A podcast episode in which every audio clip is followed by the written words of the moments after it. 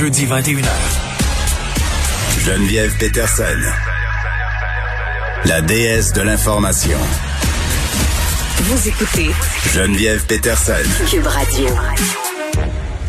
La protectrice du citoyen dénonce l'immobilisme de l'État dans son rapport annuel euh, et elle est là pour nous parler. Marie Rinfred. Bonjour, Madame Rinfred. Bonjour, Madame Peterson. Écoutez, vous êtes très dur dans vos propos. Là. Vous parlez carrément de laxisme de la part de l'État. Euh, en fait, euh, oui, euh, à toute fin utile parce que euh, plusieurs euh, dossiers que, que, que je présente dans mon rapport annuel, je pense notamment là, au mécanisme de traitement des plaintes du réseau scolaire québécois, la responsabilité des soins de santé dans les établissements de détention, l'accès à un médecin de famille, bref, puis il y en a d'autres là. ce sont des dossiers où on est prêt à un passage à l'action parce que tous ces dossiers-là ont été bien documentés, euh, les constats sont faits, euh, les analyses euh, ont été faites et les propositions d'action sont connues. ce qui reste maintenant, c'est le passage à l'action et hmm. c'est ce que je demande ce matin dans la par la présentation de mon rapport annuel d'activité. Oui, puisque vous dites aussi, Madame Répète, c'est que c'est ces problèmes-là là, qui ont été mis en lumière par la pandémie de la COVID-19, euh, ce sont pas des problèmes qui datent de la pandémie. Là. On a des problèmes dans nos CHSLD, dans nos résidences pour personnes âgées depuis de nombreuses années. Oui, et euh, je les ai moi-même euh, dénoncés euh, à plusieurs reprises. On est intervenu hmm. dans des milieux de vie pour personnes âgées ou des personnes en lourde perte d'autonomie pour faire corriger des préjudices à la pièce. Hein. Quand on quand on quand on intervient dans un dossier, le taux de d'implantation de, nos recommandations et d'acceptation est de 100% Donc les correctifs sont apportés. Mais ce qu'on constate dans l'ensemble, c'est euh, ben la pénurie de personnel, l'épuisement des effectifs et si on était passé à l'action dès le moment où les constats ont été connus, hmm. les milieux d'hébergement auraient pu être solidifiés de manière graduelle et continue au fil des dernières années pour répondre aux besoins de ces personnes.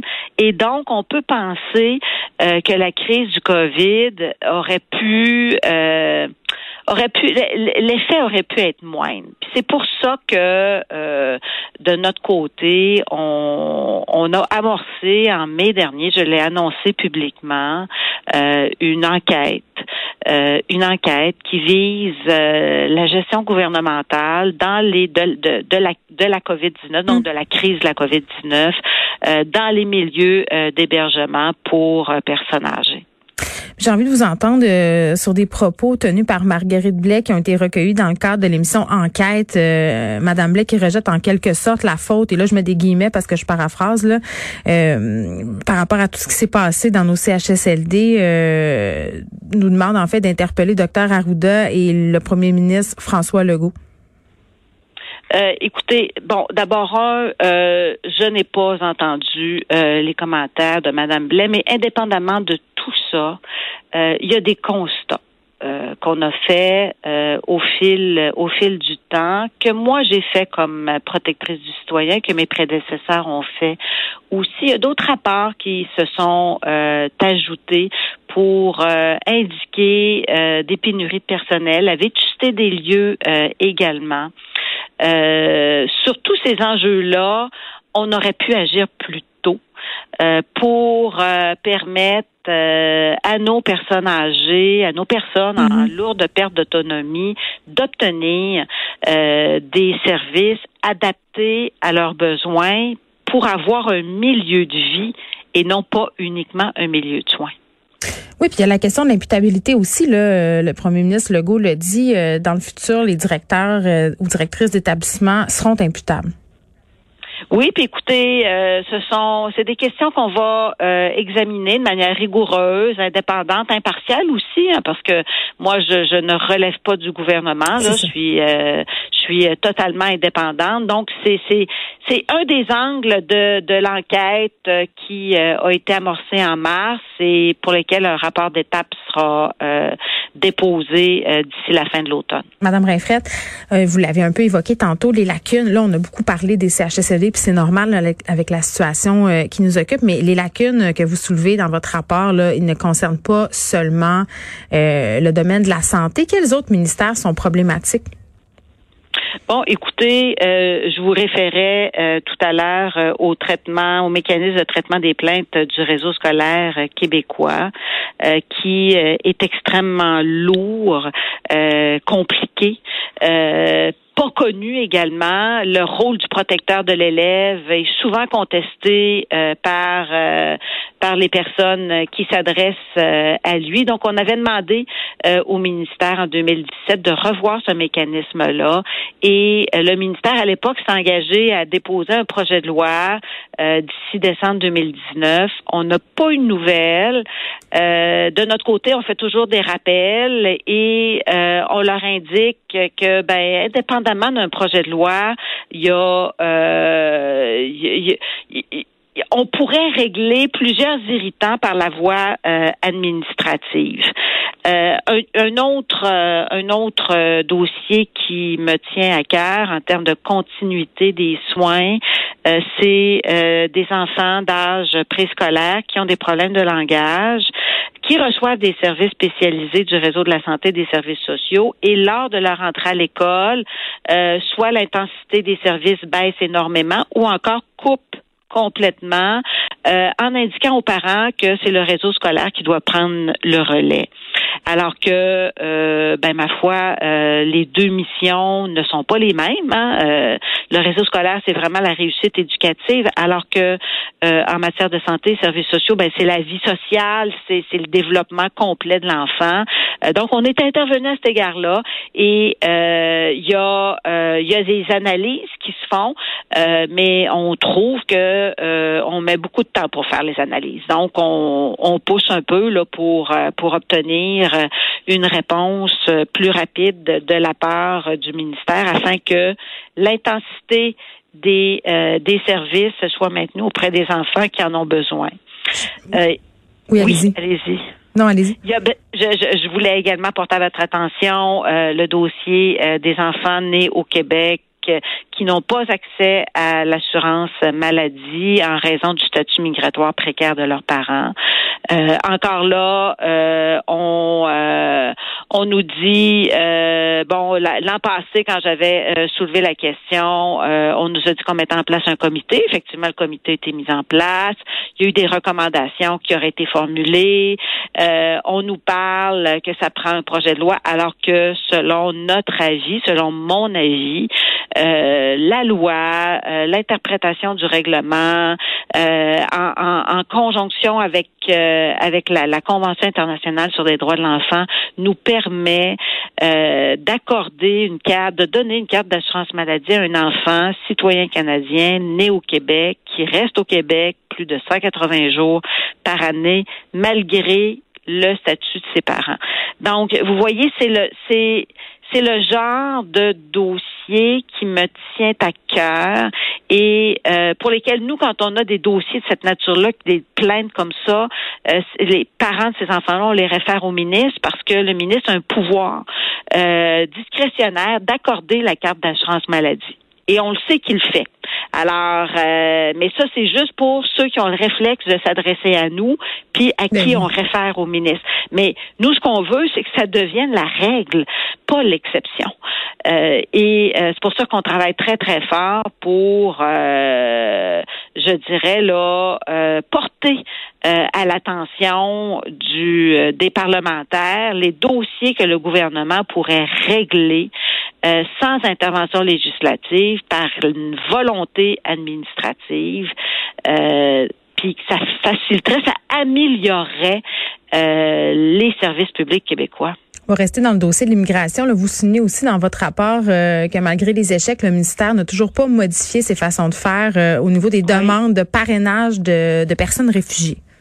Oui, vous avez raison.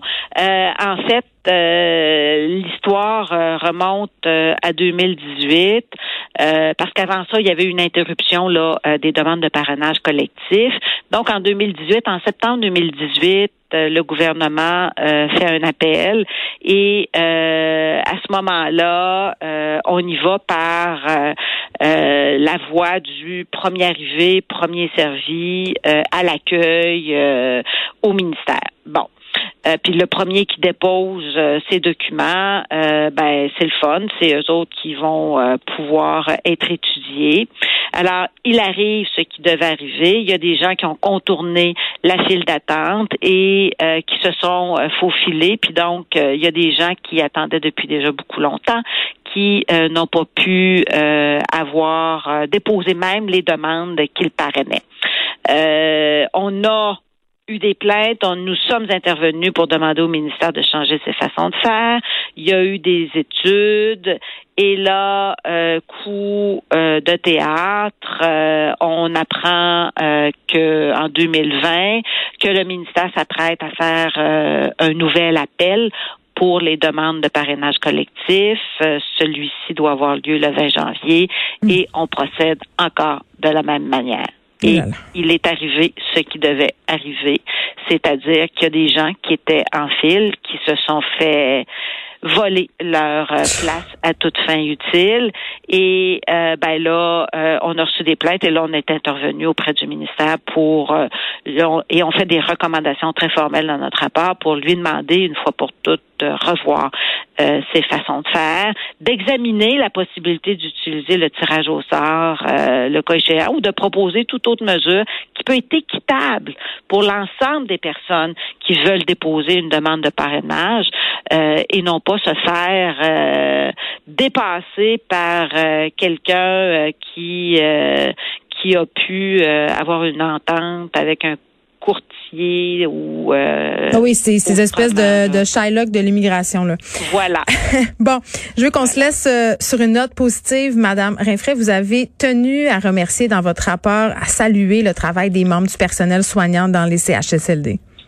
Oui, euh, oui, et euh, je vous remercie euh, de me donner l'occasion euh, de le faire de vive voix.